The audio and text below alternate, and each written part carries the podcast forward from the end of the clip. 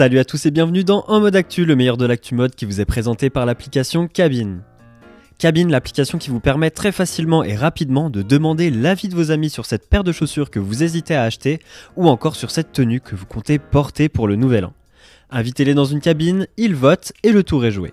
Rendez-vous sur notre site pour plus d'infos, le lien est en description. On commence cet épisode avec Mage qui collabore avec le compte Instagram Vogue Turfu pour sa nouvelle campagne Printemps-été 2020. Vogue Turfu est le spécialiste des mèmes humoristiques détournant le meilleur de la mode.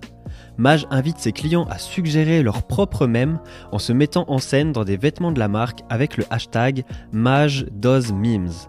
Une idée qui donne le ton pour l'avenir de la communication. Nous poursuivons avec Adidas qui franchit une étape importante sur la voie de la mode durable. En 2020, pour la première fois, plus de la moitié du polyester utilisé dans les produits Adidas proviendra de déchets plastiques recyclés. L'entreprise s'engage même à n'utiliser que du plastique recyclé à partir de 2024. Dites-nous en commentaire si vous pensez qu'ils seront en mesure de tenir leurs promesses. Pour cette actu numéro 3, sachez que les candidatures au concours européen d'innovation sociale 2020 sont désormais officiellement ouvertes. Le thème de cette année est le suivant. Réinventer la mode. Changer les comportements pour une mode durable.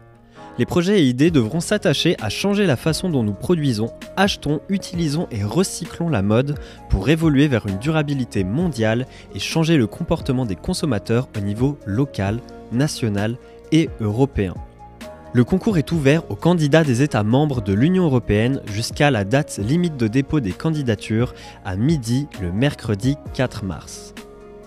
Pour finir, le geôlier espagnol Taus est visé par une enquête de la justice espagnole qui le soupçonne de vendre des bijoux en or et en argent contenant moins de métal précieux qu'annoncé. Cela a été révélé ce mardi par le haut tribunal de Madrid. La marque vendrait des bijoux garantis en or pur, qui seraient en fait garnis d'un autre métal et pourraient être soupçonnés d'escroquerie et de publicité mensongère. Affaire à suivre.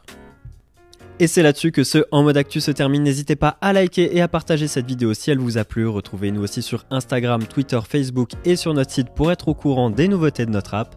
Toute l'équipe de cabine vous souhaite une merveilleuse journée et à demain pour encore plus d'actu.